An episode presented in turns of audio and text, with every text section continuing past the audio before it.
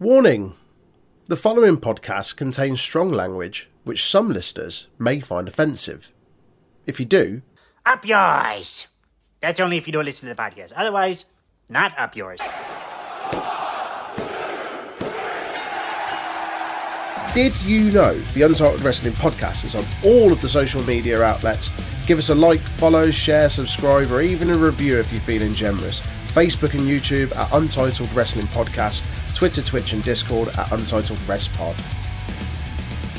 Hello, everybody. Welcome to another episode of the Untitled Wrestling Podcast. It is, well, it's kind of the, the sort of catch all show at the moment we're doing now. Um, so we're going to give you a little bit of everything today, a little smorgasbord of, of wrestling goodness. I am, as always, your boy Big Tasty. I am joined, as usual, by Jay. How's it going, mate? Not too bad. Not too bad. Um, and if you're listening to us on Jack's Radio, and I'm going to say this repeatedly throughout the show, if you're not, you should be. Uh, we will have been played in by the wonderful I'm Still Standing by Elton John, which I've chosen for no reason whatsoever. It's, it's thematic, isn't it? Right. Um, I didn't even swig onto that. um, right, so we'll crack straight into some WWE bits and bobs. Um, surprisingly, a, a slightly quieter week this week, even though there was a pay per view. Not not as much going on behind the scenes in WWE as there was last week when everything was just sort of on fire. Yeah.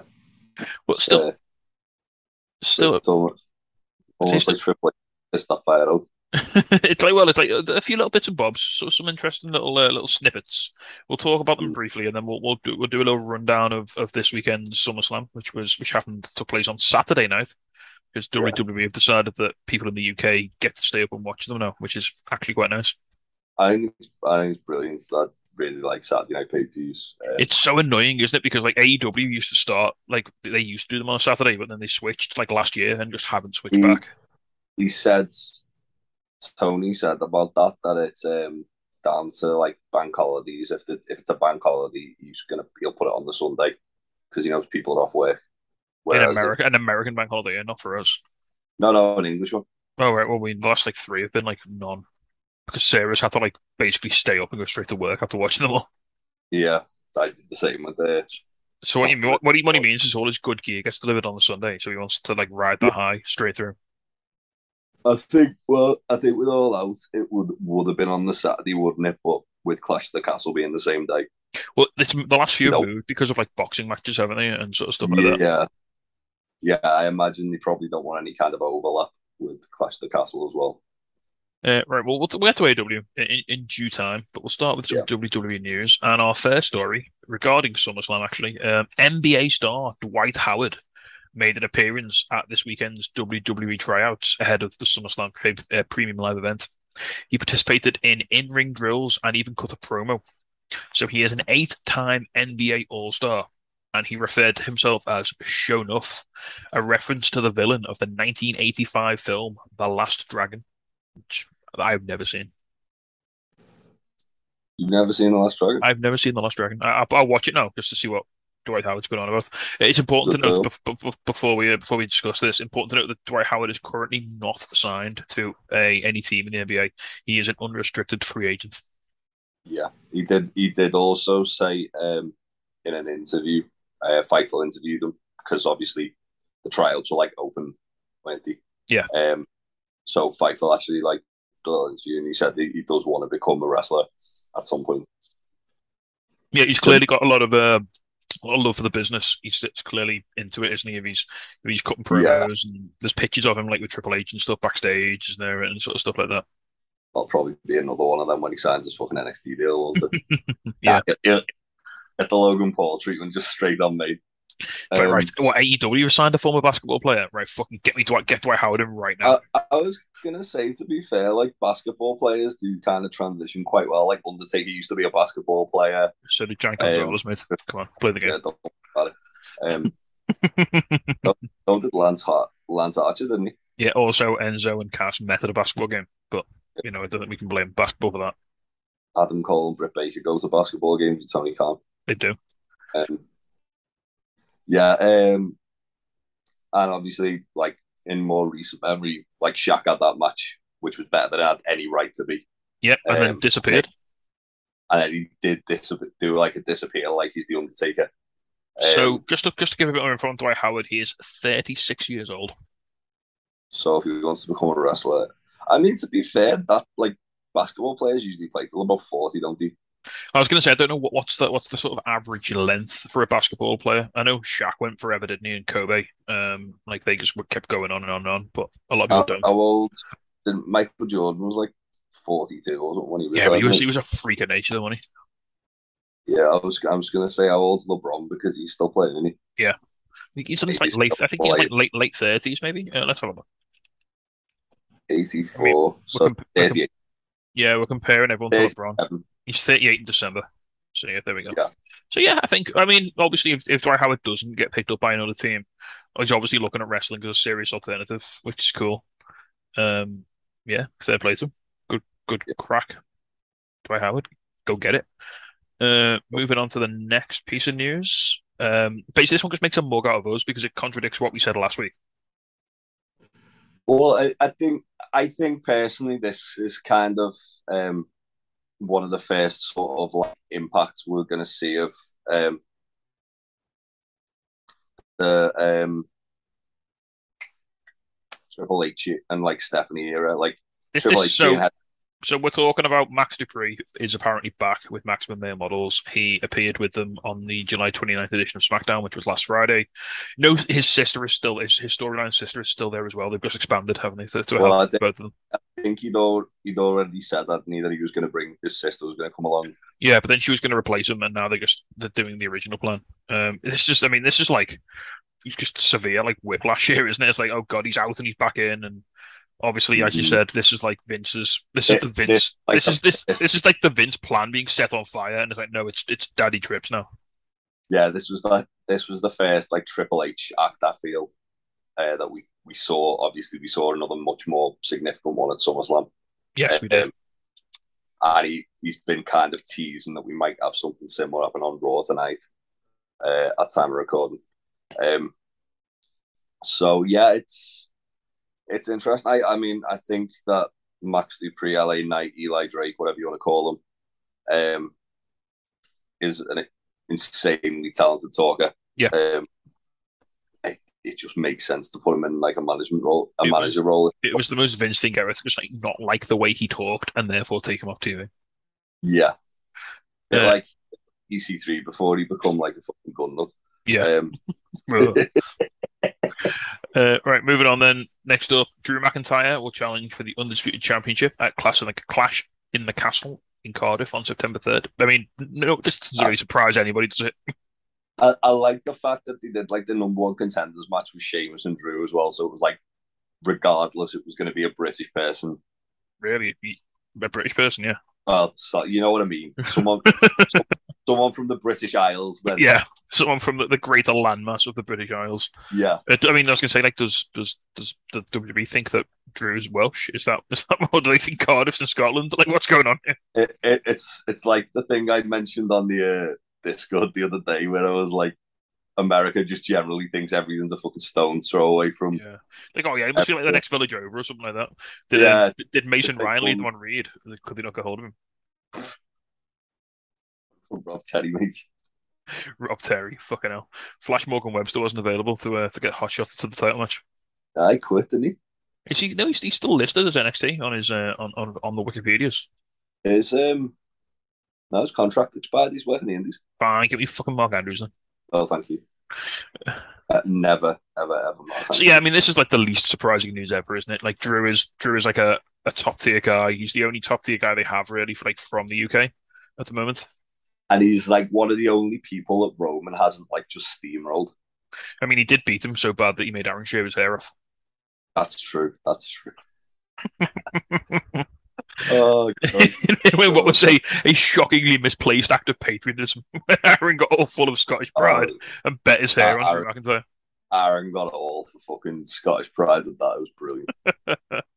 Uh, that, and- that on Facebook page if anyone would like to see Aaron. oh, there's a video. It's phenomenal. Yeah, check that out. It's well worth watching. Um, and comments that his nan was crying. Uh, Triple H spoke to Nick Hausman of Wrestling Inc. to discuss how the show would change under his leadership, while admitting he feels as though he couldn't, quote, fill those shoes by myself, meaning Vince's. Uh, he claimed he wants to make WWE again, quote, better than it's ever been. Yeah, I think he's probably gonna have a good job of doing that. It's just so weird to see someone in this position show like even an ounce of humility, isn't it?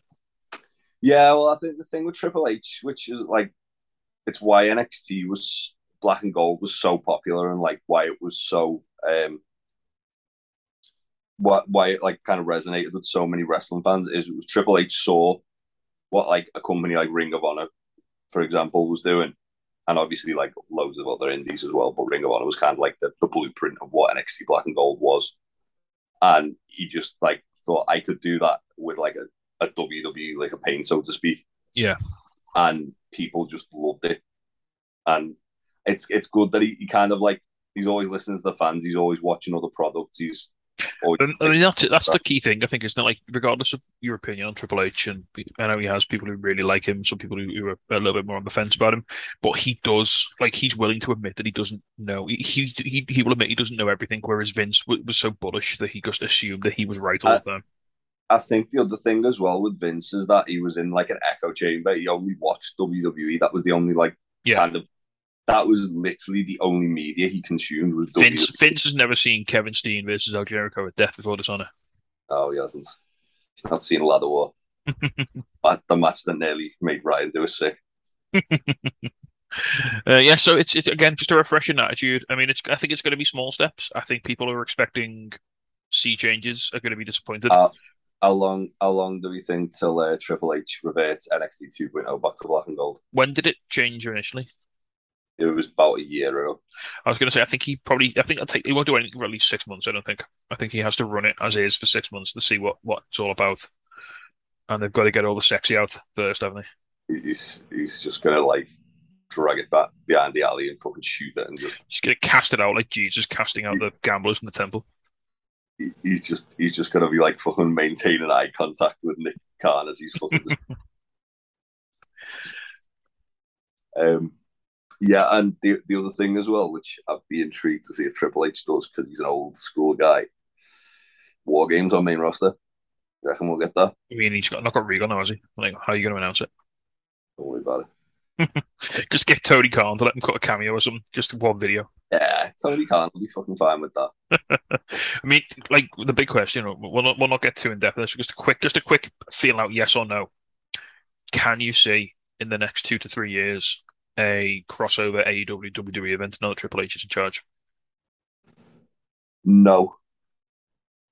And the only reason I say that is because it's still kind of like still being overseen by like Nick Khan and Stephanie, isn't it? Mm. Uh, Where like the, the the way to look at it is like the whole like New Japan thing that come out last year where WWE tried to like bolster a relationship with New Japan. And their whole thing was we want Bryan uh, we want Bryan Danielson in to do the G one because he really wants to do it. But you've got to present him in a certain way. Yeah. And not just let him go out and fucking wrestle.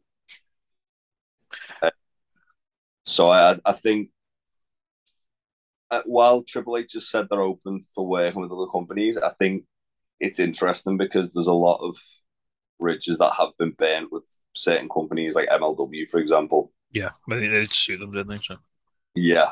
Um and obviously like it's a bit it's a bit less there's a lot of stuff that's less accessible because I think while Tony Khan's already said like he'd be more than willing to do it, I think I also think it would probably have to be Tony Khan who'd have to like kind of initiate the talk.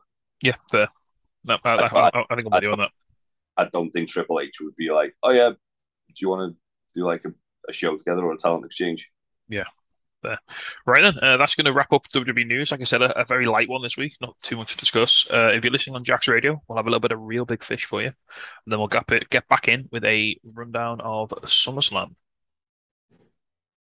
And we're back. Then we'll move straight into the SummerSlam recap. Um, we started out with women's action. Uh, Bianca Belair defeating Becky Lynch for the Raw Women's Championship, uh, defending it. Uh, this so this was a year on, wasn't it, from when um, Becky beat her in 26 seconds? Yeah, and it was very, very much like built in, like integrated into the build of it, which is weird because they were. It was almost like they were actively ignoring the WrestleMania match. Right. I mean, so I I I only sort of half watched this because Sarah had it on. Um, so I'm gonna I'm, I'm not gonna have that much to say. But was Becky's gear supposed to look awful? Yeah, I think that's kind of like a gimmick. Right. Okay, that's fine then, because it really did look bad.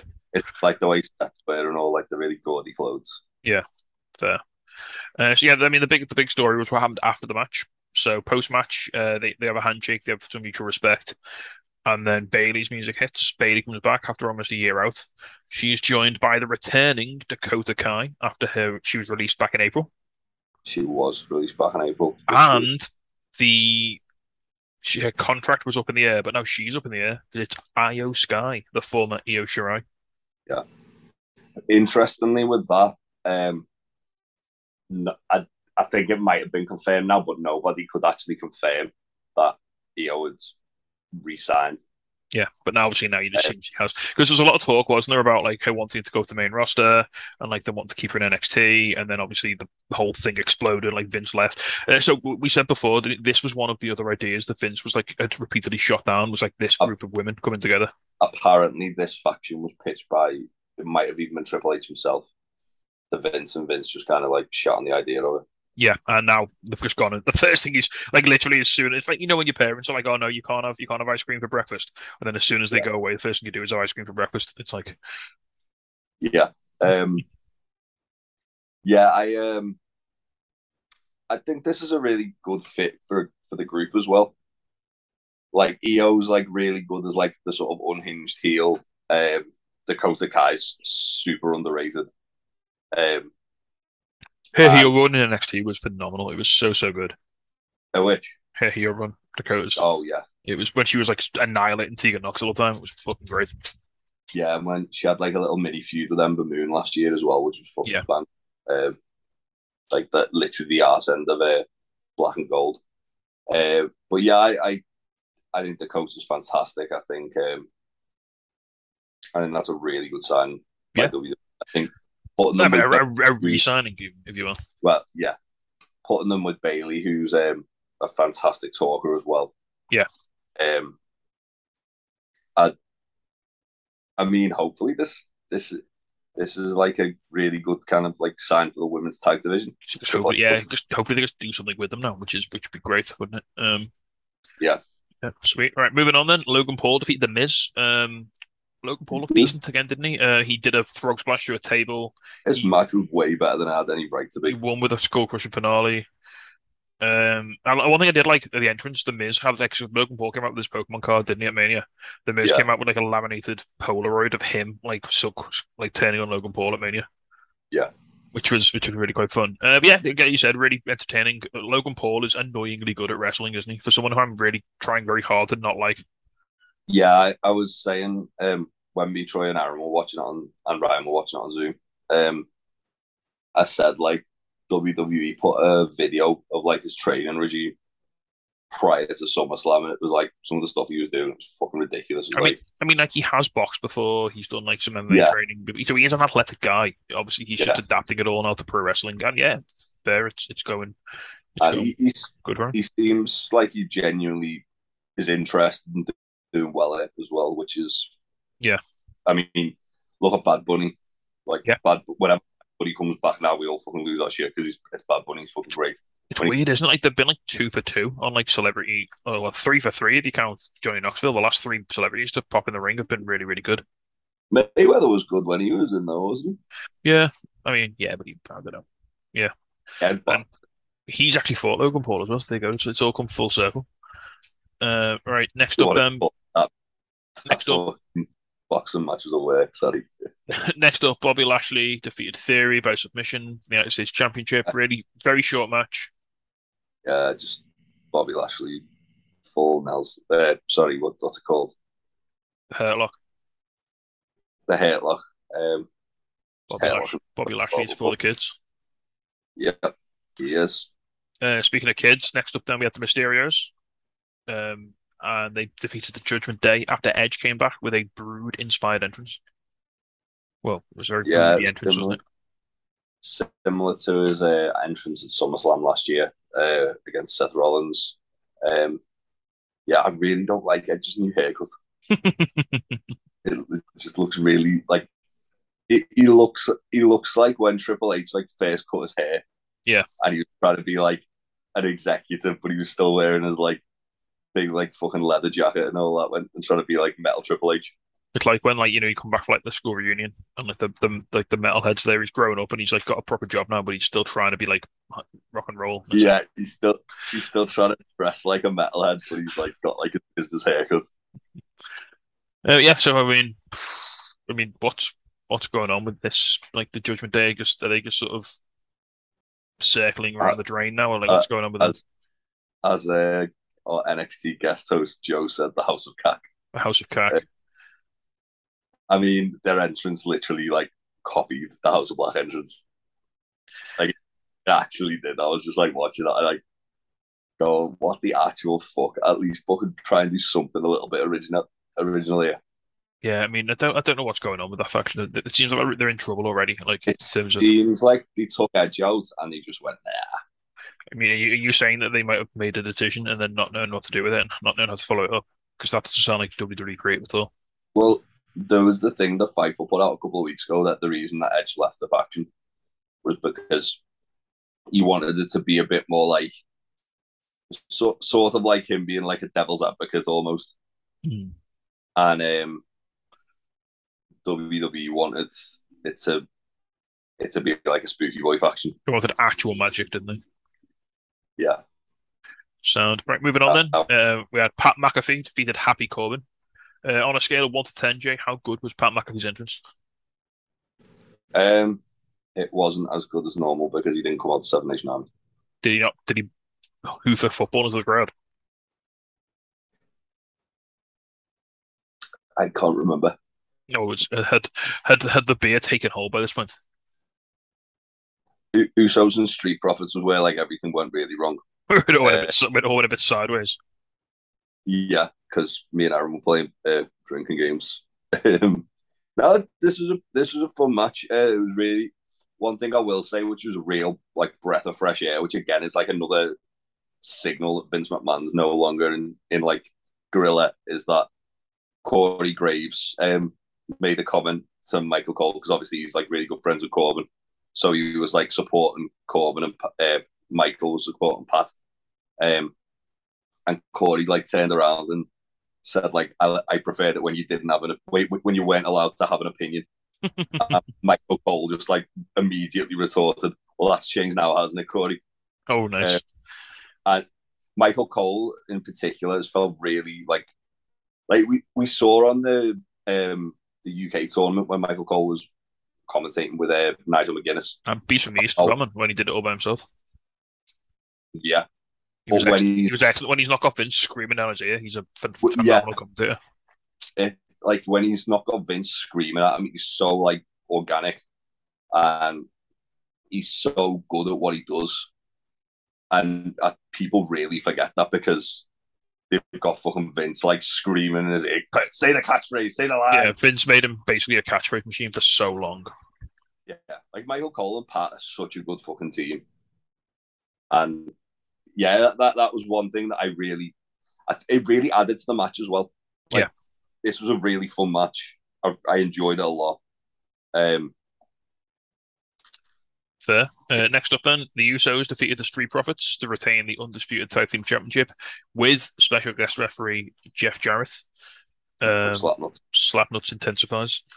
Uh, the Usos ever going to lose these belts? Because if they were going to, you'd think it'd be here. They sort of teased that like the profits were going to split at the end of the match. Like both of them were look, looking really like pissed off. Like were- one was going to turn on the other. Yeah. Um, yeah, this was a really fun match. Um, I mean, the Mm, the, the yeah. match at the match at um, what was the last pay per view? Money in the Bank was really good. uh, yeah. That was match of Yeah. the night, easy. Yeah, I, to be honest, I'd say this was probably a contender for it. Oh, fair. Um, it was a really good show, though. To be fair, um, Yeah, uh, me and Aaron made the silly mistake of uh, the drinking game that we played was every super kick or splash attempt. Yeah. Um, in an, in the Usos and Street Profits match where three out of the four men hit super super kicks and everybody hits splashes. Yeah, I'll get you. Yeah, I, I drank a four pack of beer just, just in that match. Uh, right then, next up, Liv Morgan. This is this surprised Right. when I had the fear of this one. Liv Morgan defeated Ronda Rousey to retain the SmackDown Women's Championship. Yeah, they cut think- this match really I think, actually, I think this match got cut for time, didn't it? Yeah, because why cut why cut the video packages you're putting on out when you can just cut the women's title match? Yeah, I mean, So I mean, the more things change, the more they stay the same. Yeah, yeah. Apparently, Miz and Logan Paul went over. Right, Um, okay. I mean, who's going to tell Logan Paul he can't go over? But how was this this this all right? I mean, live. Uh, there, was, there, was, Um, there was some controversy around no, the finish, wasn't there? It felt like it needed a bit more time to breathe, but Right. then Ron turn full heel and do a murder on Liv after But there was because there was some controversy about the finish. Like Liv was tapping, wasn't she? And the ref didn't see it, and then Ronda's shoulders were Mm. down, and he counted the pin. So Yeah, yeah. Way to make the champion look strong. yeah. First event. And then the main event, then uh, Roman Reigns defeated Brock. Lesnar. There was also um before the main events, there was a little like angle he did with Riddle and Seth Rollins just to kind of build their match at Clash, Clash of the Castle. Well, yeah, they were meant to be fighting, weren't they? But like apparently Riddle had a had a Riddle had a kayfabe injury, and then they couldn't do the do the match. Yeah, um, the the memes that have come out from Seth Rollins running to the ring being like chased by like producers was fantastic. Uh, yeah, then we move on to the main event. Roman Reigns defeated Brock Lesnar in a last man standing match. Uh, during the match, Theory attempted to cash in his money in the bank. However, Brock just fucking murdered him, and apparently didn't officially cash it in. No, he, he didn't actual cash it in because as he was as he was handing it to the ref, uh, Brock just as you say killed him. Uh, this, And then. Roman Roman cashed it in on Brock repeatedly by smacking him in the face with it. yeah, this match was insane. Uh, Brock came out with a tractor. He um he proceeded to tip the ring, tried to tip the ring onto Roman. Yeah. Um, Roman was in the ring as he like lifted it with the with the tractor. Yeah, that's a fucking scary bump in it, Jesus. Oh, that bit, that bump was insane. Um, Heyman got fucking F five through a table. Brock just like did murders on the Usos. Uh, I definitely, definitely for me the best match that they've had. Um, my only issue is the finish wasn't great because, as we know, during a last man standing match, you don't break you. The referee is meant to break the count when ever there's contact with like the the two guys. Yeah. Uh, Roman was repeatedly like burying Brock under things as as the referee was still counting. All right, okay, yeah, that's a little, that's a little, that's annoying. Yeah. So it was just one of them. Uh, that that's just me being kind of like very much a stickler for rules being maintained in wrestling matches. But Okay, Either- then before that, before we move on, then um, as to recap it all quickly, just just n- n- without without anything, and quick marks out of ten, um, the whole I'd card. say seven and a half. seven and a half. Okay, uh, out of interest, what would you Yeah. say? How how does that compare to Money in the Bank? I thought it was a better show than Money in the Bank. So it's Well- def- there's, there's there's obvious obvious signs here that we're on an upward, upward trajectory with with main I- roster booking. I'd say this was prob for me probably the best pay per view WWE's put on this year. Okay, Oh, that's, fair. Uh, right then, we'll have another quick break. Uh, if you're listening on Jack's Radio, we're going to have some stereophonics and some Foo Fighters for you, and then we'll be back to talk all things AEW. And we're back. We'll crack on with a few little bits and bobs for AEW news, and then we'll move in and give you the Rampage and Dynamite recaps. So we'll start off with the news, and the first story, again, sort of straddling the divide here between AEW and WWE. So um, Saraya, the former WWE star Paige, has spoken about her future and claimed that, quote, non wrestling things, including writing a book, which she's currently doing, mean that she will not be appearing in AEW, quote, anytime soon. When asked about her book, she she said it'd be about a year. She's work, going to be working on it now, um, and she's Hmm. pretty heavy into that. Uh, this came after Britt Baker named Saraya as one of her dream matches, and she seemed to respond positively to, to being mentioned in such capacity. So it looks like there might be something on the cards, maybe down the line, but obviously no immediate plans for anything. Yeah, the thing with Saraya is that obviously she's she's got a, a neck like fucking Edge. Yeah. Um, you don't want it to rush back because you see what happened when she did rush back, and that ended the career. Um, she she also said she wants to wrestle Sasha Banks again at some point, which is very intriguing. Yeah, I mean they, they could potentially maybe sometimes do it both in AEW, maybe eventually, possibly. Who knows? Yeah, who knows? So, Hopefully, yeah, so yeah. no, nothing from Saraya at the moment, but want to keep an eye on, want to, to sort of put a pin in it, and we'll maybe see where we're at this time next year. Uh, Yeah. Speaking of AEW stars, uh, AEW star Leila Grey, who you may recognize as one of the newest members of the Baddies, uh, she got engaged to her boyfriend, Luke Curtis, in the ring at an OVW event on Friday, July 29th. Curtis, who is the OVW Rush champion, proposed to Gray after she successfully defended her OVW women's title. Interesting. Yeah, I mean- I mean, it's so is doesn't Al Snow own that now? Yeah, it's weird. It used to be WWE's developmental, and then Al Snow bought it, and it was TNA's for a bit. That was before Al Snow was. That was when Danny Davis had it. Danny Davis had it when it was WWE as well, though. Yeah, but they, but it switched from WWE to TNA, didn't it? Because they were getting like um the Blossom Twins and uh, Yeah. people, people like that up from from OVW. That's where they sent Anarchy down to to Roth after he killed both Moose Machine Guns. He was OVW champion for like four years. Oh, Jesus. Um, yeah. Um, interestingly, OVW of well, two things. One, I while while I was looking for another app on my TV, I saw OVW have a, an app on Samsung TVs. Oh right, okay. That's cool. Also, they've got a deal with uh, Netflix. They've That's odd. Um, yeah, so it, what's interesting about this is that um, the the deal kind of pertains to a documentary that Netflix is making, kind of like a similar to like NXT Breaking Ground that WWE put out a couple of years ago. Um, Hmm.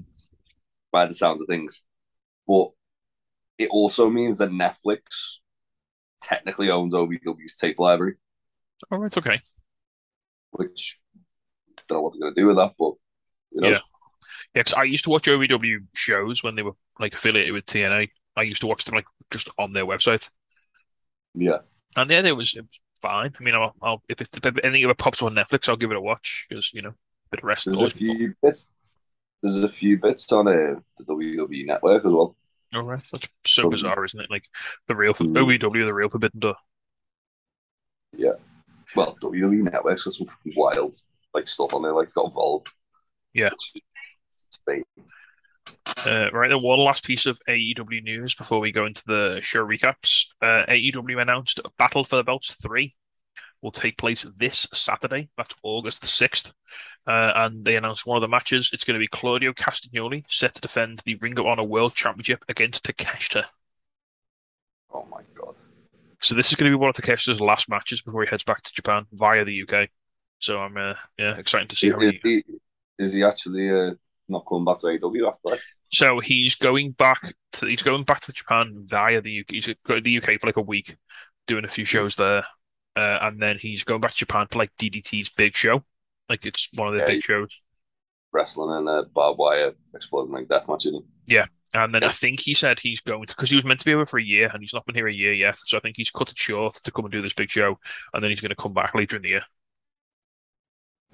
I think Tony Khan should just sign him. Buy him out his DDT contract. Buy DDT, mate. It's fun. Do, do what? Yeah, just buy DDT. Fucking buy, bought Ring of Honor on a fucking whim. Let uh, let House become the heavy metalweight champion. Yes, by literally by stealing it Yeah. out of somebody's bag. Um, yeah, so I mean that match is going to absolutely slap, isn't it? I can't wait to see Claudio and beautiful Takeshita go one on one. It's gonna be good. Takeshita's got some the, the two matches he wrestled in the UK. I'm gutted that I can't get to either of them. Yeah, I'm, I'm going. I'm going to see him wrestle Robbie X in Sheffield, which is. Uh, that, that'll be good. And if if train tickets weren't ridiculously expensive, I would have gone to see him wrestle Dean Allmark in Newcastle, because that would also yeah. absolutely slap. But he's just been on like this like five star match odyssey this last like six months, hasn't he? It's, it's been phenomenal. I, I really like like when he when he came back to AEW, I was a little bit worried that um they were going to kind of just like like they've done with some of the uh, Joshi talent. They like bring over like Yuka is one that comes to mind where they just they don't really do anything with them. They just kind of like go, look, look who it is. Mm. Like now and again. I was kind of worried they were going to do that with Takeshita, and then the fact that they've kind of just gone, he's here to wrestle. We're gonna fucking let him wrestle. Oh no, he's just gonna fight Moxley for the title. Don't worry about it. Yeah, it's like okay, yeah, this is this is absolutely fine. Uh, yeah, I mean, if you haven't seen them, um, they're on YouTube for free. His match with Mike Bailey and his oh, match with Lee Moriarty are both on YouTube, and they are phenomenal. Go and check them out; they're well worth watching. I will definitely do that. His match with Moriarty is made my top ten uh, at the first yeah. of the year. It was ridiculous. Amazing, man. Uh, very good. Right then, we'll have another very quick break. Uh, if you're on Jax again, if you're not on Jax, get on Jax. Get listening to this on Jax Radio. You get all of this lovely wrestling talk with extra super cool music thrown in that I choose, so you know it's good. Uh, I, have a weird taste of music. Uh, we'll have a bit of Gaslight Anthem, and we'll be back after this to talk about AEW Dynamite. And we are back. It is J time to light the fuse, bring the boom. It is time for Dynamite, and I'm not, I'm not ready. Speaking of bringing the boom, we came straight out of the gates this week with Jon Moxley defeating Rush to retain the AEW World Interim Championship. And Jesus, it's... Jesus, mother loving Christ, this match was insanity. I think this is in the argument for when we do our second half of like match of the year.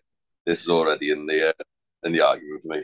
I mean, if you didn't know who Rush was going into this match, you really do care. You, you, you pay attention to him now, don't you? Like this was this was a. If you've not seen Rush before, this oh, was this was a sit up take notice sort of performance. The the week that Rush had last week was like that match with Dragon Lee was fucking phenomenal. Yeah. Uh, belly to belly and him off the apron, just Rush being a horrible piece of shit to Mox and Mox like almost like relishing in it. It was it was a weird match, wasn't it? Because Mox sort of like it was almost like Mox was letting him get his licks in, like he was saying, like, "Come on, like, give me give me your best." Because well, Rush, got Rush got a lot in, didn't he? You what? Sorry. Rush attacked attacked Mox during his entrance, didn't he?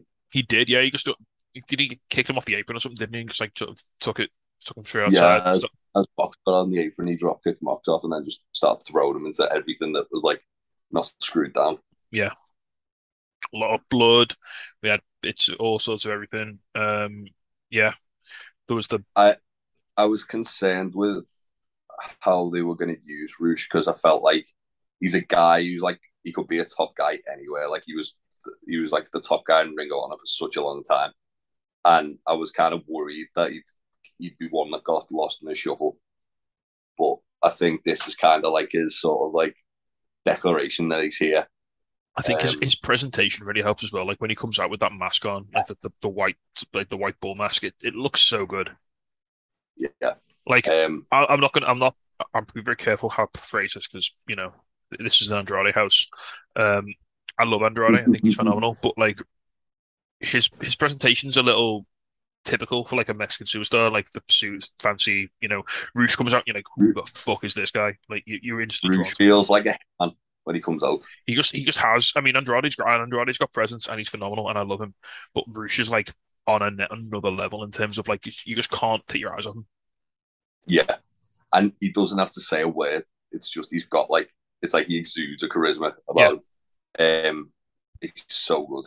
I really like Rush. Yeah, um, really, really fun match. Moxley's like personal wrestler of the year murder odyssey continues because he's just putting on banger after banger this year. Like, gonna be hard to pick anyone but Mox, isn't it?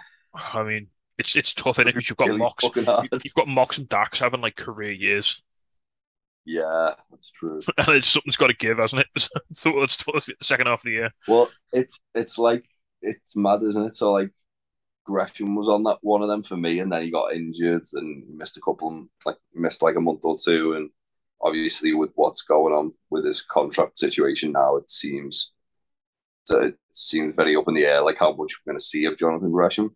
Um, and Danielson was another where I, for me, like uh, up to about May, for me, Dan, like Bryan Danielson was comfortably my rest of the year, and then he got hurt and he didn't really do anything um, yeah. until this week, and he just reminded me why. So I think because because of injuries like Mox and um, fuck, who was the other one I was to say? Certainly, Mox is like sort of edged out of front. Oh, Dax yeah. has edged out ahead of the pack. Punk's another one. I was going to say, yeah, but out of out of all those guys you've named, the J, only one of them need Biff Busick so hard in the face that he saw God. Indeed, Biff, Biff Busick so hard in the face he now thinks he's Super Dragon.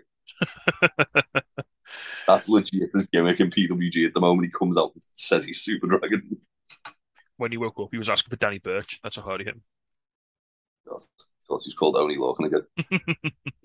so yeah, really fun match between Mox and Rush. Definitely check it out. Uh, real hard hitting. Moxley won with a, a Death Rider, which was nice. Um, I know, wasn't it? He choked. Like did he choke him? It Death Rider as well. Hmm? He choked him in the end, didn't he? Uh, he, yeah, he, he got he, yeah, he, did, he, death rider and then he put him straight in the bulldog choke and then he did that. He did a thing. He does that thing, doesn't he? Like he's like a fucking coiled snake. He, he puts him in the choke and then he like leans backwards like over their own body and like yeah puts the weight on the back. It looks it looks fucking disgusting in like the best possible yeah. way. Rouge passed out, didn't he? Didn't he? Yeah, yeah, he passed. Yeah, he got, got called it's, it, it's cool that like the again we we said like Moxley's got this art form where he can absolutely murderize people but they still come out looking like a bigger deal than they came in. Yeah. And he's done that now with with both Brody King and um Rush. They both passed out as opposed to tapping out. Yeah. And it's one of those little things where you don't you don't really like realize the impact it has until you go, oh, actually, they like they, they literally took him like having to like choke them out to stop them. Otherwise, he was in real trouble. Yeah, it makes it feel like a massive threat. Like like Rush felt like a big threat in this match as well, which was great. Brody King going on his fucking murder tour at the moment around uh, wherever Darby Allin goes. Yeah. Uh, right. Next up, then, uh, straight after the match, the Jericho Appreciation Society intervened, um, and there was a bit of a, a run back of it was Mox got a promo, which was excellent. There were shades of Eddie's promo against Jericho, wasn't there? Like basically, Mox was like, "Right, you want the match? Don't give me like the don't give me the sports entertainment Jericho. Don't give me like the mimosa Jericho. But Mox was very specific. He said he wanted a Lionheart. Yeah.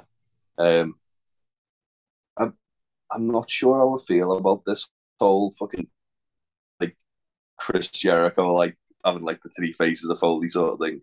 I know I like I like it from because like Moxley literally said like I want the guy who I like mm. traded tapes for. Like, oh, yeah, he said I don't I don't want the sports entertainer. I want the wrestler. I want, I want the guy like I grew up watching, like the guy who I idolized. I'm like, I, I, that's pretty cool. Like, I, I, enjoy that. Anna had a good point, a little bit as well here. Anna Jay made her sort of promo debut. You can tell, like, already, like the Jericho influence. Like, he's been obviously been working on promos with her. Like, the way she was like mm. using like the repeated phrases, the, very Jericho, but it worked really well. Like, she was just like, she was like Oprah. She was just pointing at people in the crowd, like, I'll choke you out, I'll choke you out, I'll choke you out.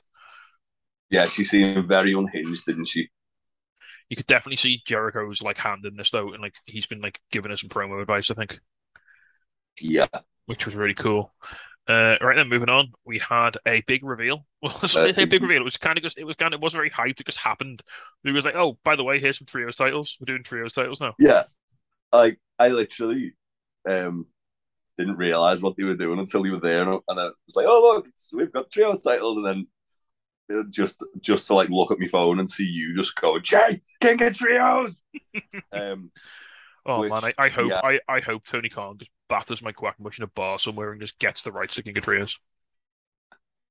I, I mean, he probably just fucking pay him to just buy it. I mean, he just just use it. Is Mike Quackenbush in the year of our Lord 2022 going to sue someone in the wrestling industry? Has he got the front? No. I don't think he has.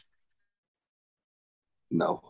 Uh, so yeah, um, there's going to be a tournament to, to decide the uh, inaugural trios champions, and the final was going to be all out on September fourth. So look forward to that. So we've got so that, has got to kick off. It, it's got you, you think right in terms of a tournament. A you've got to have at least for it to be a proper tournament. You've got to have at least eight teams, like right, haven't you? Which I mean, they've got House of Black, Best Friends in Orange, um, Lethal.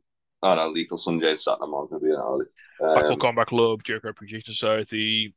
Yeah, You could have Yeah. obviously there's so many. it'll be um 2.0 won't it? Yeah. Uh, and then yeah, Blackpool Combat Club. That could be any combination really of. Yeah. I'd quite like it to be Danielson, Mox, and Utah because I thought they, they them as a trio was brilliant.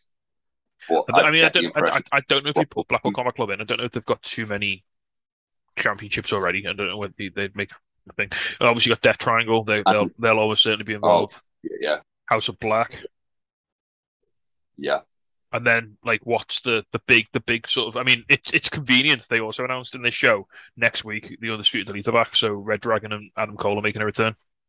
yeah. It'll be Cole and Red Dragon, and then I I I think it's gonna be either the Elite or they're gonna do a Young Bucks reunion for it. Well, so we'll roll this in because this happened like straight away, didn't it? They were talking, they were, they were Mm. talking to the Young Bucks backstage, and Matt Yeah. was like, Matt, Matt, Matt bumped into Hangman, and he was on the verge of apologizing and like saying he wanted to talk to him, and then the Dark Order ran in to wish him a happy birthday, and it all sort of the, the timing and stuff, it all sort of fell apart.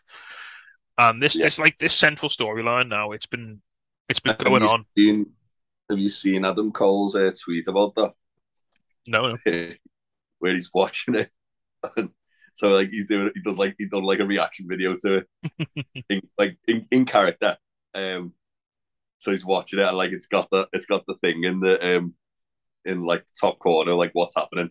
He just sat there like stoic, like just just stonewalling the, the camera like and he just like it, it finishes, he just like closes his laptop and walks off. Uh, yeah, so this is like a central story, like ever since Matt Hardy basically did a did a, an evil on Hangman's phone and like stole it, and like when Matt was trying to apologize, and it's it's it's interesting to see. Obviously, this this trio this trios tournament is going to play a pivotal role in like the next sort of big storyline, which is the Hangman Bucks Kenny sort of conundrum, and it's all going to have to like come together. Yeah. The elite reconciling to Yeah. face off against the undisputed era. So it's interesting, like how does Kenny feature in all this? Because we knew that they were hanging on for Kenny to do this. Uh, how does Hangman feature in all this? What, what, what, where, do the Bucks land? what's really cool about this is they've li- they're literally pick like picking up the Adam Cole Kenny feud that they were gonna do in like 2017. Yeah. Before Cole got signed by WWE, and they like literally just like replaced Cole with Cody. Yeah. Uh, uh, it's it's cool that they're like kind of just picking up where they've left off, and obviously there's different like ca- there's a lot of like other things that have happened since, which they keep bringing like peppering into that kind of narrative of it as well. Yeah, right, Jay. We talk. We put it off far enough. I know. I know you've been. I know you've been putting this off, but we need to talk about the FTW Okay. title. Rick, Team Taz is fine. So Ricky Starks defeated Danhausen to retain the FTW title, and much like he did last week, he called out if there was another challenger because he won in like it was a good match, but they won in like sort of two three minutes, didn't he? Danhausen had a good show, and though it was it was it was a I- fun match. It was really good in the sense that obviously Ricky Starks the heel going into this match, um, and it, it was just him and Danhausen like just fucking round, and then Ricky just made them with spear. Uh, as soon as he sort of announced that he wanted another challenger, the crowd started chanting for Hook like super super loud. Hook's Oh, music hit. The pop was Oh, enormous. God. Awesome, and, and Taz as well. Like Yeah. having a genuine reaction to it was fucking Oh, it was beautiful. Like Taz So- called it. Having Taz on comedy for this was inspired. It was so so good. Uh, Hook then defeats Ricky Starks to become the FTW champion. Uh, he won in fantastic, um, a fantastic way as well. He countered the Roshambo into the Redrum. yeah, what was really good about it as well was that it, like Ricky genuinely felt like he could beat Hook at one point. Yeah. like he, he was fighting for his life against Hook. Uh, and uh, one thing we did gloss over as well in the Danhausen match, um, Ricky actually hurt his neck. Yeah. So that like a massive target on Ricky already. Um, and yeah, it was that the that reversal was fucking awesome. Like really, really good match. Um, It was probably the most offense Hook's taken as well in terms of the biggest beating he's had.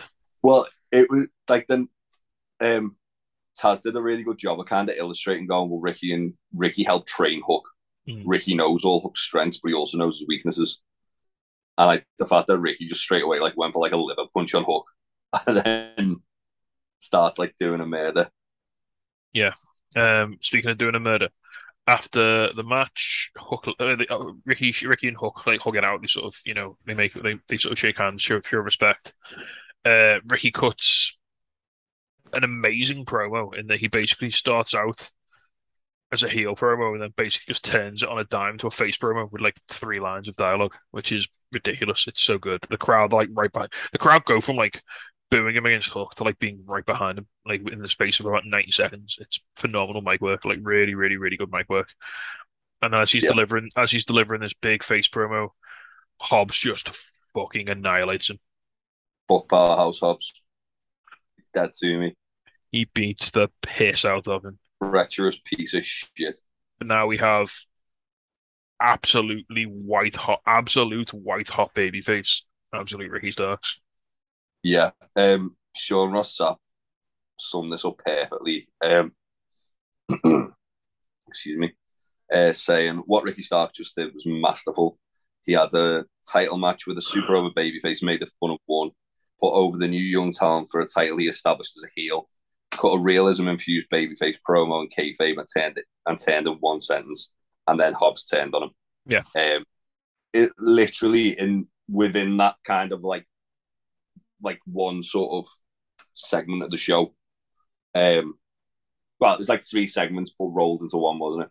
Um, he managed to get himself over. He managed to get Hook over more, and he managed to get Hobbs over as a killer heel and turn babyface. And he did a bit Um, of work with Danhausen. We got Danhausen over as well. Not that he needed Yeah. help getting and got the fun match Danhausen, um, Yeah. which didn't hurt Danhausen. Um, yeah, that that promo Ricky got like I, I I've been saying this for ages. Um, that like Ricky Starks is definitely the future of AEW. Um, and I think that like a lot of people saw that with this promo. we got to be looking at that now. It's how what's the path to Ricky Starks getting a, a, a, a proper belt? I think that Hobbs could dethrone Wardlow as the TNT champion, and then Stark takes it off Hobbs. Ah, that's fair. Yeah. Uh, right then, we'll crack on. We're running, we're running a bit, we're sort of running a bit long here. Uh, Sammy Guevara defeated Dante Martin in a fun match with all the Flippy Boy stuff. Uh, the, the sort of the sort of interesting thing here was Skye Blue was out with Dante, who's his real life girlfriend. So it looks like they might be setting up, especially with the post match angle, with a bit of a beatdown. They might be setting up for um, Skye and Dante versus Ty and Sammy.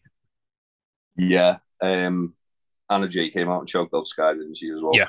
Um, and then Eddie and uh, Ortiz made and Eddie and Ruby made the save, and Ortiz. Yeah, so um, Uh, the only the only downside, it looks like Dante might have hurt his knee at some point. Though he, Oh. did a, he had a couple of landings where his knee went sideways quite a bit, which looked quite horrible. yeah. Was Apparently, he was apparently he was on crutches after the show, but hopefully that was just a precaution. shit. Uh, next up, then we had a Jungle Boy promo, really nice, or Jungle Man promo, I think you'd have to call it. Nat summed this up best on Discord, saying they're just turning Jungle Boy into Eddie Munson, aren't yeah, Uh, pretty much. they? Pretty much. Called Christina, um, called Christina pussy. Um, then Chris, he was. He told Christian's div- newly divorced wife to call him. which was, yeah, oof, oof. Um, and Christian interrupted, basically said that he was protecting Luchasaurus from himself. Or he was like, he basically said like he was protecting. He, he the reason he was like get, take, taking over Luchasaurus was to protect Luchasaurus from Christian because so Christian to batter him basically. Yeah. And yeah, so obviously this isn't this isn't over. Uh, the Christian's going to fight Matt Hardy next week, which is fine. I'm guessing we're just sort of treading water to the pay per view when we can do Christian versus Jungle Boy. I I think they're doing a they're doing like a good job of that though of drawing it out because Christian's just like running away from Jungle Boy. Yeah, he's he's, he's, he's, he's being a good shithouse. Like he's great at that role, isn't he? So it's it's it doesn't feel like the the dragging it intentionally. It feels like Jungle Boy's trying to like corner Christian and pin him down to finally have a match with him. Yeah, agreed. Which is fine. Uh, next up, Swerve Strickland defeated Tony Nese, Mark Sterling in a handicap match, which was a really fun match. Swerve doing Swerve things, always a pleasure to see. Uh, the, the sort of the bigger news was post match. We had to show backstage. Josh Woods had taken out Keith Lee backstage. Oh boy, Josh Woods is uh, he's he's, he's exciting, isn't he? Yeah, so that's that's nice. Um, there's talk of good. Talk of he's allied with Mark Sterling and, and Tony Nese, like a little faction, maybe for a trios run. Who knows? Yeah, I I get the impression that um, they're probably going to go after Swerve and Keith Lee. Um, yeah. I mean, you've also you talk about trios. Just to just to go back very quickly, we've also got the um, the Truth Bust, the Trust Busters, the new faction with Ari Daivari, um, that other guy, Jay, and Harland, and Parker Board Boudreaux. Yeah. Um. Also, uh, I've just thought of another trio. Um, Uncle Dax the tease that uh yeah I love that that his tweet he was like yeah uh, CM Punk said he's only coming back if he gets to win the trios belts with his friends we're his friends. Yeah and Danhausen's been saying that FTR Hausen are undefeated as well. Yeah they are to be fair uh, 100% record. Billy Ass Boys. Billy Ass Boys yeah. Uh, but yeah so this this so yeah, it looks it looks like Tony Nese and Josh Woods are going to be Keith Lee and Swerve's first big challenges tag. I mean, it's nice uh, to it's nice to see the tag titles going back to having a bit of story behind them because it's been very much just random tag matches for a little bit. So yeah, I, I think um I think that it's it makes sense as well that they're kind of not throwing a team together, but they formed a new team as kind of like a foil for um Swerve and Our Glory because obviously we've got the trios tournament that's going to be wrapping up a lot of teams. Yeah. So they can't do any kind of like. And, this, and this has sort of been built organically over the last few weeks. Like you've seen, like Tony Nese and Mark Sterling looking at like speaking to Josh Woods backstage and sort of stuff like that. They've, they've been like having interactions, so it's not come out of nowhere. It has sort of grown organically over the last couple of weeks, which is nice. Yeah, Josh Woods uh, like a gorilla, isn't he? Yep. Yeah, right. We'll keep it keep it snappy here. The House of Black promo, real nice, spooky stuff. Uh, the big news here: Brody challenges Darby to a coffin match that fucking lad, bro, he's got no chill, has he? Like, no. Like, he's like unshackled now. Um, like, when he said, uh, make sure you know what flowers you want me to put on your grave or something like that. Like, fuck yeah. me. And yeah. he, he got like, got a tattoo of a gravestone on his he arm. literally got Darby on his tombstone tattooed on his on his wrist, basically. Oh, yeah. I, love I love him. I love him so much the best. Yeah, at the same time, Julia Hart also says that like whenever like she's in trouble, like the other day she locked herself out of a car and like Brody got her keys for her. Yeah. Presumably by just pulling the car door off and throwing it into the sun. And, but and his wife, his wife made that a uh, mask for it. Yeah. So absolutely wholesome there, the lad. Brody, uh, Brody King. Next up, Thunder Rosa took on Miyu Yamashita for the AEW Women's Championship. Defeated her. This was a, a match that was won over in Japan at TJPW and you managed to beat Thunder mm-hmm. Rosa to, to earn a title shot. A fun match. Didn't quite have like perfect chemistry. I don't think it felt a little awkward at times. Maybe obviously there was, was sort of it was a little clunky, wasn't it? Little clash of styles, but when they got on the same page, it was it, it got real nice and stiff towards the end. Some lovely kicking. Mm. Uh, yeah, yeah, I would I would have liked to have seen this get a little bit more build. Um, but I thought it was really good for what it was. Yeah, I would have liked to have seen Yamashita like maybe having a few more matches in AEW to kind of like establish yourself with the crowd a bit more because yeah, because no one knew who she was when she came out, which was kind of a bit unfortunate. Yeah, it's it's one of those things that AEW like I I I think it's like one of my biggest criticisms of AEW as a whole, where they kind of expect the crowd to be like all like smart fans. Mm. And it's just to know everyone when they come out, and then and then Excalibur just sort of yeah. sags his shoulders and takes a deep breath and like tries to explain everything about someone in thirty seconds. Yeah, um, and it's it's one of those. I mean, they did a they did a better job in the sense that they put the first match on um, Dark Elevation, so it was quite easily accessible for um, for like fans to watch. But yeah. at the same time, like like why why um why couldn't you just like have a wrestle a few more matches? You've literally got Battle of the Belts next week. Yeah. You could put it on Battle of the Belts. But the match again, the match was, was fun for what it was. Uh, all right, moving on to the main event. And a big one here. Daniel Garcia gets a win over Bryan Danielson. Yeah. So this was Danielson's first match back. There was some shenanigans towards the end. Jake Hager grabbed Danielson's foot from under the ring, but Daniel Garcia locks in the sharpshooter and Bryan Danielson passes out. Yeah, um, the Bryan Danielson's really good at like making people uncomfortable with his matches. Yeah. Um, he, the the first thing that come to mind for me was uh, when he had the match with Brock, where like they were kind of like teasing that, oh yeah, he's got, he's got an issue of head injuries in the past, and neck injuries. Like obviously Brock just like dumped him on his head immediately, and it was the same same thing here, where as soon as he hit that drop kick, and it was like he kept getting dizzy and he kept having to stop, and like he did, he went, he hit the ropes and like he sort of like just crumbled, didn't he? Yeah.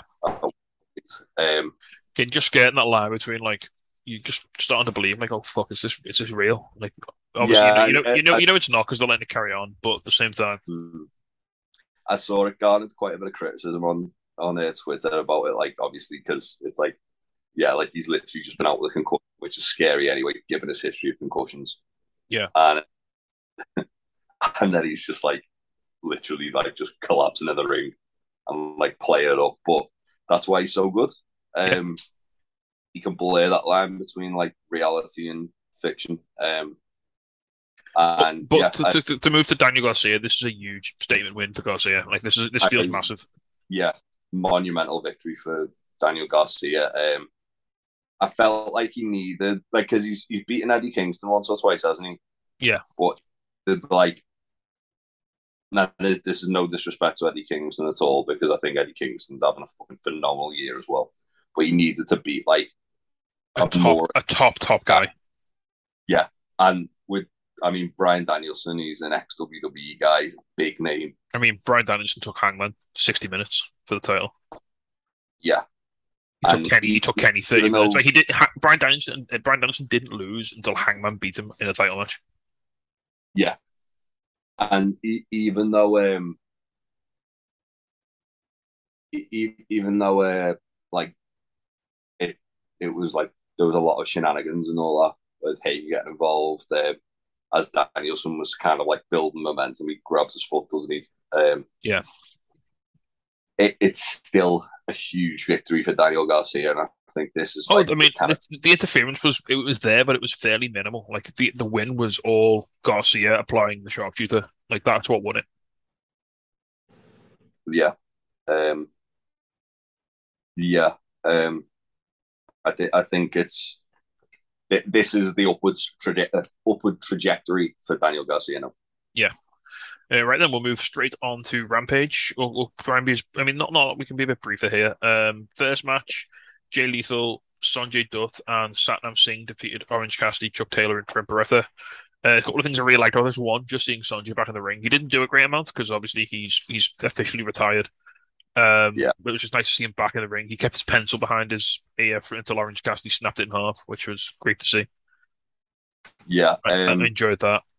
And Satnam Singh chopped Orange Cassidy so hard. Like I Yes, thought, didn't best friends win this i thought No. orange didn't orange orange punch uh, Sonjay and oh yes, uh, he did. Sorry, yeah, I got this wrong. Yes, he did. Brent held hold of uh, Satnam's legs I'm Um, yeah, no, Satnam was slow getting through the ropes. wasn't he? 'Cause he was too big, too much of a big boy to get over the ropes in time to break up the pin. Yeah. That's the one. Satnam looks impressive every time as well Look- looks continues to look good. Yeah, he chopped Orange Cassidy so hard he basically turned his entire chest purple with one with one chop, which was Yeah, beautiful. yeah, that that crossbody hit as well on uh, Chuck and Trent was awesome. yeah, yeah, really good. I- He's- A, a guy that that size, mo- being as mobile as he is, yeah, we're not we're not used to seeing big men who can move like with any sort of agility. So to see someone like this is, is really exciting. yeah, I think I think as well with him having um like Paul White and Mark Henry and some of the like big guys there to kind of mentor Yeah, him. I think something like guys like Lance Archer backstage, like Lance Archer, agile big guy, he can Yeah. he can do it all, can't he? So uh, yeah, I think he's got the potential. he's in a really good place. Uh, next up, then uh, Ethan Page defeated Leon Ruffin. Again, very short match. It was a, a follow up to a match they had on Dark. But the big, um, the big sort of storyline point from here was Stokely Hathaway in the crowd watching the match, sort of approving of Ethan Page. Yeah, I, I like the idea of um, of Big Stoke creating this like faction. and it's guys who are like a little bit sort of on It's guys who have who've been the overlooked a little bit. Yeah, it's guys who've been on the precipice of like something big, but they, they just need that little extra push. I, I, it's good to see as well. As much as like I actually was starting to enjoy like Dan Lambert being well, Dan Lambert. Yeah, Um, Stokely Hathaway is just better, isn't he? you know, yeah, I, I feel I feel like it was kind of overshadowing um Ethan Page because like they kept getting all like the uh, MMA fighters involved and yeah. It felt like Page was like the least important thing in that entire storyline, which shouldn't be the case. yeah, he he, fe- he definitely felt like a- an, an afterthought as, as well with like Scorpio being the TNT champion. Um, I mean, I, I I would have thought that Men of the Year would have been like a good candidate for like tag title. Um, Yeah. But then Scorpio got injured, didn't he? So that's all gone to shit now, basically. yeah, Uh, right then, next up, Lee Moriarty defeated Matt Sydal. Uh, again, like strong heel leanings for Lee Moriarty here. He's really sort of embracing the, the dark side. Uh, Yeah. Beats Matt Sydal, and afterwards he takes Stokely Hathaway's card this time. yeah. Well, Stokely, um, Stokely pulled Sydal off the top rope, didn't he? He Sydal did, yeah. got- So Stokely like directly interfered in the match on behalf of Lee Moriarty, which was yeah, good to see. Mm-hmm. Uh, Claudio Castagnoli comes out for a promo, celebrate winning the Ring of Honor World Title. He calls out Wheeler Yuta. They sort of have like a little double promo with their belts. Uh, Jericho comes off commentary to sort of inter- intervene because he's had enough, and Yuta sort of goads Jericho into having a match with him next week on Dynamite. I mean, if Jericho loses, Yuta gets to fight Moxley at Quake on the Lake, which basically means Uh, Jericho's going to win. But you know, I would prefer Yuta to win. I would, but I can't see it happening. No, I can't say that. But it's a really cool match for Yuta. Like I'm really excited for him. This is going to be a real big career moment for him again. Again, I feel like the fact that with that promo, because like Claudio just like was very brief, wasn't he? He said that it's an honor to be Ring of Honor champion.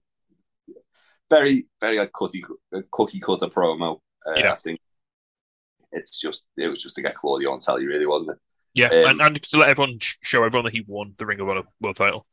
Yeah. Um I I think that the fact that like Yuta was like, I don't need to wrestle you, Chris Jericho. I know I know I can beat you. And then like turn into Claudio and Claudio go like, Yeah, yeah, you can beat him. And then beat you. Yeah. Absolutely. Um it it made you to feel like a bigger deal than not than he is, but you know, than he he has previously. Yeah, Yeah, so looking forward to that match. Speaking of matches for next week, uh, we have an acclaimed music video, another diss track, this time for the Ass Boys. It was all about sort of like taking out the trash, wasn't it? Like trash and ass rhyming. Um, Have you seen the t-shirt they brought out for it? yes, it's incredible. um, talking about Max Caster talking about gun control, and um, there was a line about um, he said about Billy said that he, he, you could make you, he made him wish that he was firing blanks from a smoking gun, Yeah. a little, little smoking gun reference. It was great. The Genetti jeans one. Genetti jeans, yeah. It was, oh, I mean, it's it, it's on YouTube. Go and check if you've not seen it. Go check it out. It's hilarious. It's, I mean, it wasn't. I don't think it quite hit the heights of uh, Goth phase, but it was still very, very funny. Yes, it was it was very good. I enjoyed it. Uh, but basically, they, they basically ended the, the the song by saying they want them in a dumpster match next week. That's how they're going to uh, they're going to take them on, which is yeah, fantastic. Yeah. Look forward to that. Um, anytime the acclaimed are on TV now, I'm having a great time. Oh, they're, just so good, aren't they? Yeah, they've come along. They've come so far. Like the crowd are so into them as well. It's amazing. They're, they're really riding a, a really cool wave of popularity right now, and I hope I hope it leads somewhere for them. I really do. Yeah. I can see I can see them being tag champs by the end of the year. Oh yeah. Well, proud of powerful can't now because Santana's dead. So you know, it's got to be someone else. Uh, right then, main event time. Anna Jay defeated Ruby Soho. Talking about big statement wins. So Garcia got one on Dynamite, and I think Anna, this is this could be Anna Jay's one on on Rampage. Yeah. Yeah. it was a really, really good match as well. Like, surprise. It's just hard because like Ruby's good, Ruby's very good, but this was the best match I've seen her have in quite a while. And Yeah. Anna Jay's not like technically the best person she's wrestled, but they really clicked.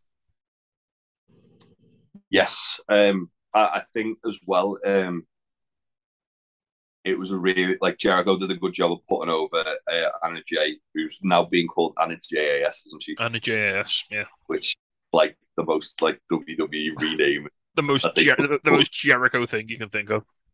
Oh, also, I one thing we kind of forgot to forgot to mention during the uh, promo with um, Mox on Dynamite was Angelo Parker going going uh, AEW Galaxy appreciate us. Yes. Which Yeah.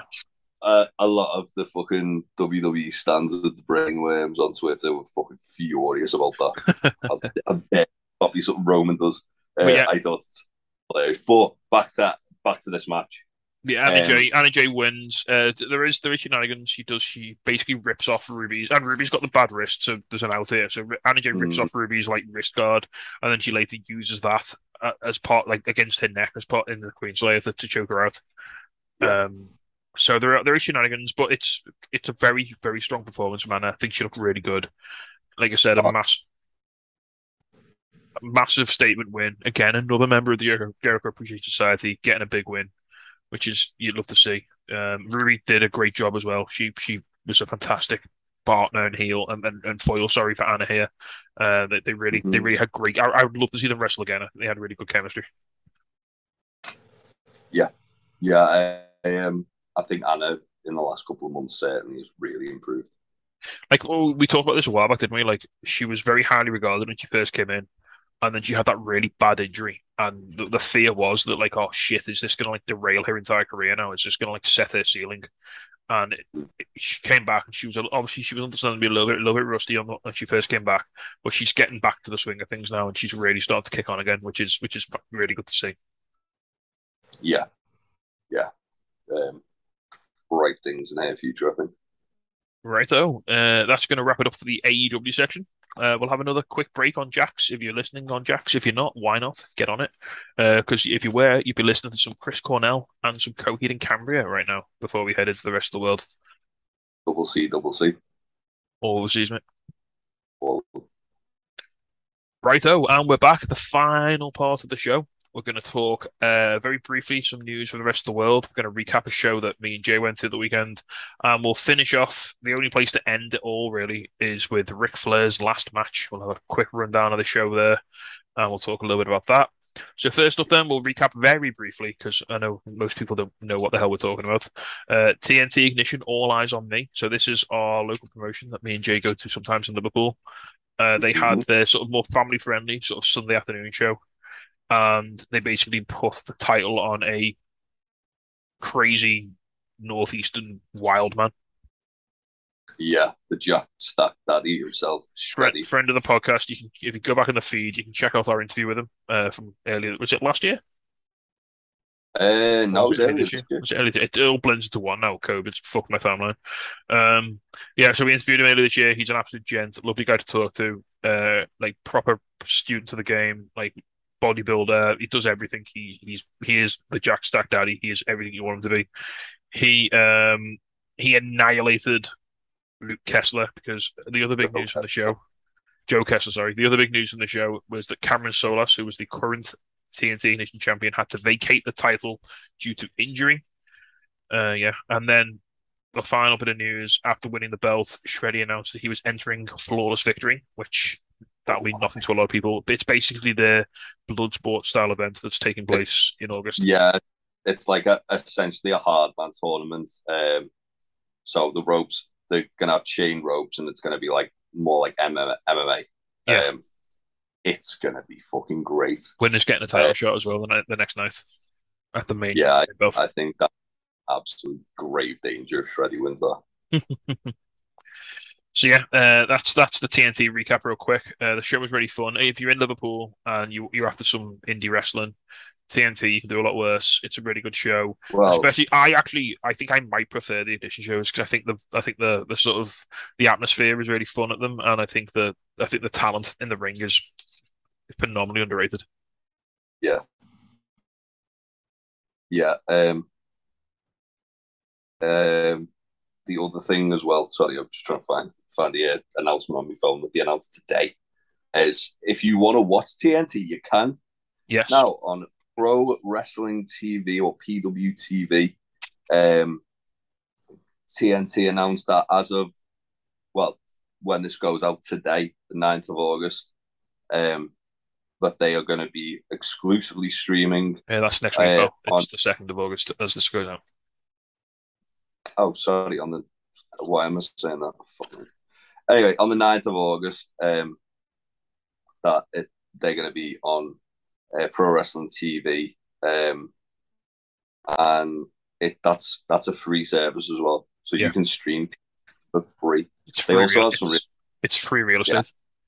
Yeah, you, they also have some other really good promotions on there, like AAA, um, Warrior Wrestling, who've had some pretty awesome shows. Uh, it's also control your narrative, so not everything's great. you can't, can't have it all, can you?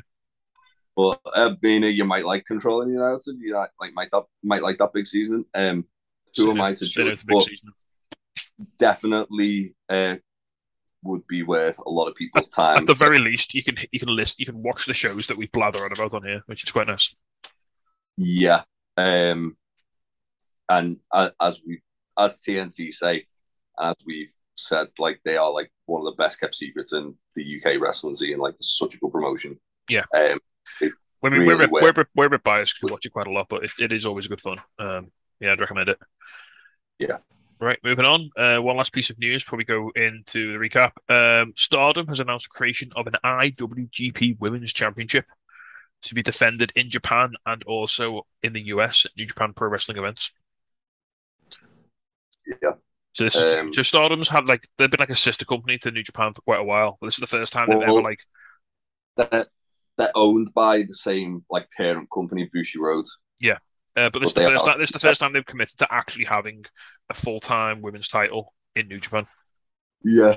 Uh, yeah, it's it's crazy like that they've not really progressed with that, isn't it? Like I Yeah. Well- I know they had on Wrestle Kingdom a couple of Stardom matches um the last like two years. Um but it it's it is crazy that like they've literally they're like in their fiftieth year announcing this. Yeah. Uh, But hey, better late than never, eh, I suppose. that's true. That's true. No, no Uh, word, no word as of yet about when it's going to be, when the first champion's going to be crowned, where it's going to happen, what the, the, the sort of format's going to be to crown a champion. None of that's been announced yet. All we know is the title is here and it's coming. Mercedes Varnado's a free agent. True that. Uh, yeah, so keep an eye on that, and we'll uh, hopefully bring you more on that as we as we know as we find out. Uh, right, we're going to have one last break. Uh, we're going to have a little bit of Nirvana on the Jacks Radio, and then we're going to go into a little recap of last night's Ric Flair's last match pay per view. So see you in one second. And we're back. Right, we're going to very quickly run down and recap the card for the Ric Flair's last match that took place last night. This was, I was saying to you before we started recording, Jay, this felt very much like a, a sort of spiritual successor to something like All In. It was like a sort of indie mega show. Yeah, well, it, it was promoted by um, Conrad Thompson, who obviously does, and uh, Jim Crockett Promotions, who obviously big part of Starcast, which the first one was all in weekend. Yeah. Um, and yeah, they they've they did a really good job. Um, I watched the whole show this afternoon. It was really fucking good. Like, Interestingly, you had talent from Impact, AEW, even WWE, New Japan, like from all over the place. There was talent from literally everywhere on the show. yeah.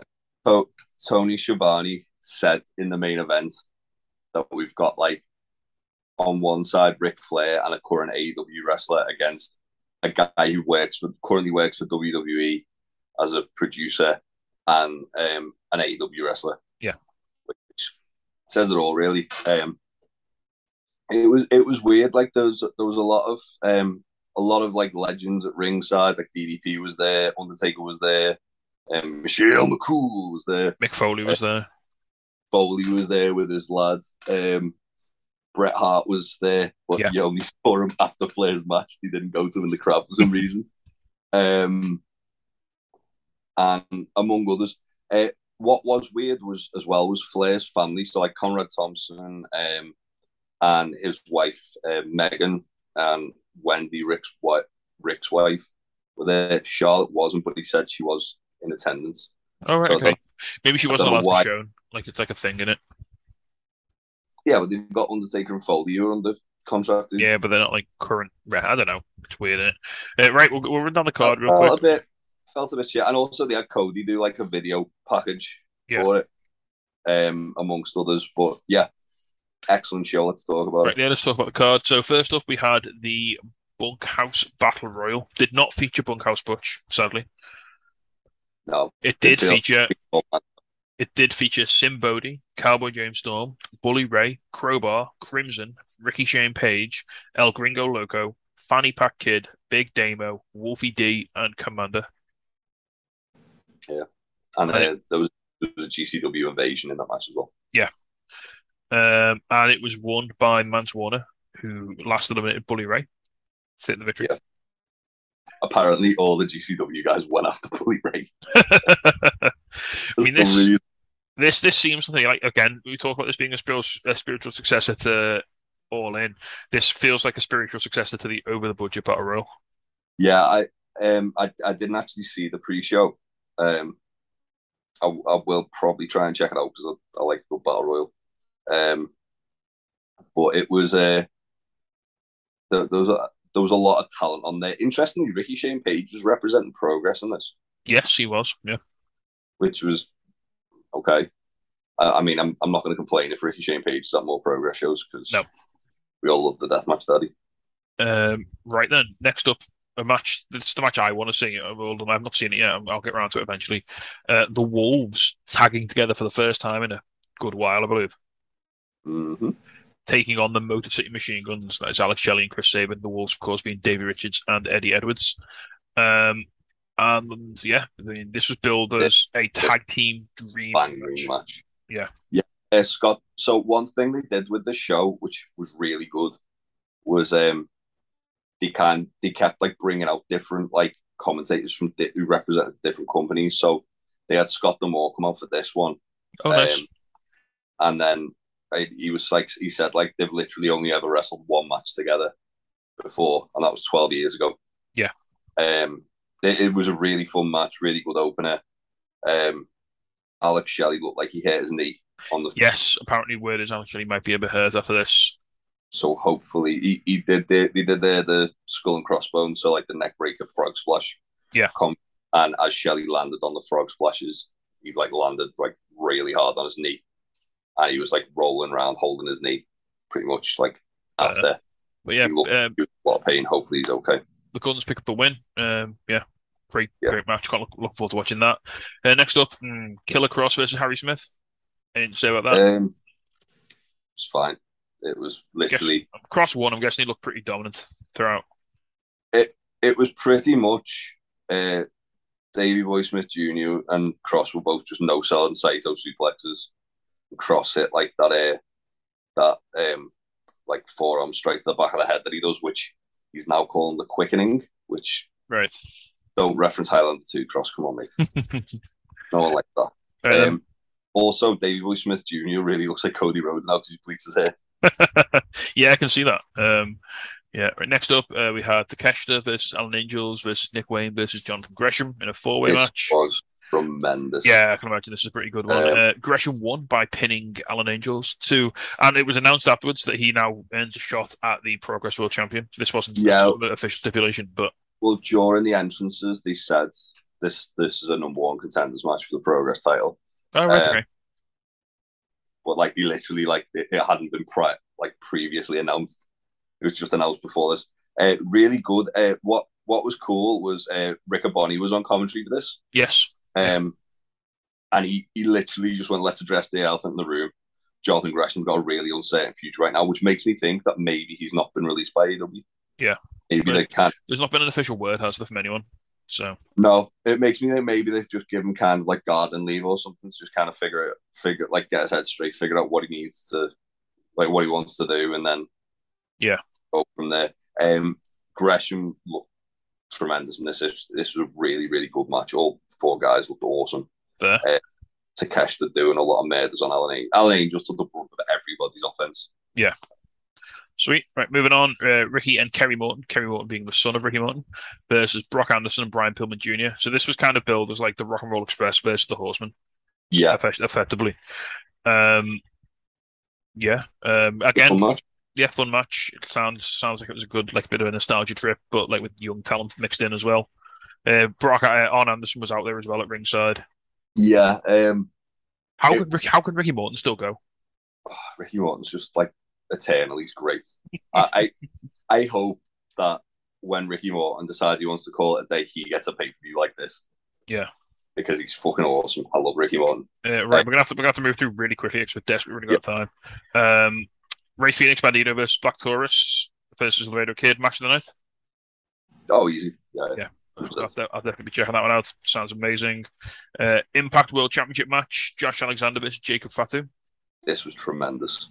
Um, this was really good. Uh, it did end in a no contest because um, the uh, major wrestling pod figure podcast. So that's Matt Cardona, Brian Myers, and Smart Mark Sterling came out and attacked them, both men.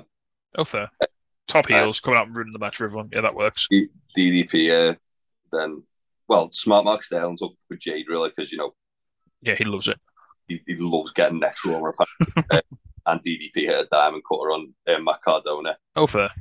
Funny thing about that is I think DDP might have gone to the toilet or sort of missed the spot. He's just climbing over people's chairs to get to the fair. foot. Um, right, Marshall and Ross, the Von Erichs taking on the Briscoes, them boys. this was really good. This was a really good match. this, this, is- this is a hard hitting match. Was this? Uh, It it was basically the Briscoes doing a lot of murders. Um, the Von Erichs are a really cool team. It was first time I've actually seen them wrestle um properly. I've seen them like have like a gimmick match in MLW, but th- there was a really good like spot where um the Briscoes went for Redneck Boogie, and um, Marshall and Ross like managed to reverse it, throw Jay out, and then got um got Mark Briscoe in the Iron Claw, oh, and nice. like like oh fuck, like it's over. Like Mark Briscoe was like dead, and Jay just came in and just murdered everybody. Fair. Uh, yeah, Yeah, right. Next up, Knockouts Championship match: Jordan Grace versus Deonna Purrazzo versus Rachel Ellering. Interesting match. Obviously, um, Grace and Ellering used to be a tag team. Purrazzo Mhm. and Grace have, have had some wars as well. Yeah, top women's action. I mean, this is the only women's match on the card, so you know it's this they had they had Yes. faith in it to put it where they put it. hmm This was really good. Um, Rachel Ellering looked like I think she might have sprained her ankle quite early on in the match. Um, she went for like a, uh, Jordan Grace went for like a roll up and on on it and kind of like landed on her ankle. Oh right, okay. It looked it looked upsetting. Um, she did she did manage to finish. Um, but yeah, it was a really really good match. Um, all three women looked awesome. Cool. And then the main event: Ric Flair and Andrade El Idolo versus Jeff Jarrett and Jay Lethal. And this is just bonkers, isn't it? Like Oh, I've seen. hell. I mean, I- it's where not. start with this? I mean, there's not enough. We'll have to just be real quick on it. Um, there's not enough to say about it, really. I mean, Ric Flair bled, obviously, because of course he was going to. Ric Flair faked a heart attack at one point, um, while he was like bleeding all over the Undertaker and Michelle McCool. Oh, we Um, tri- we triple A now, mate. It's fine. yeah, there, there was a bit.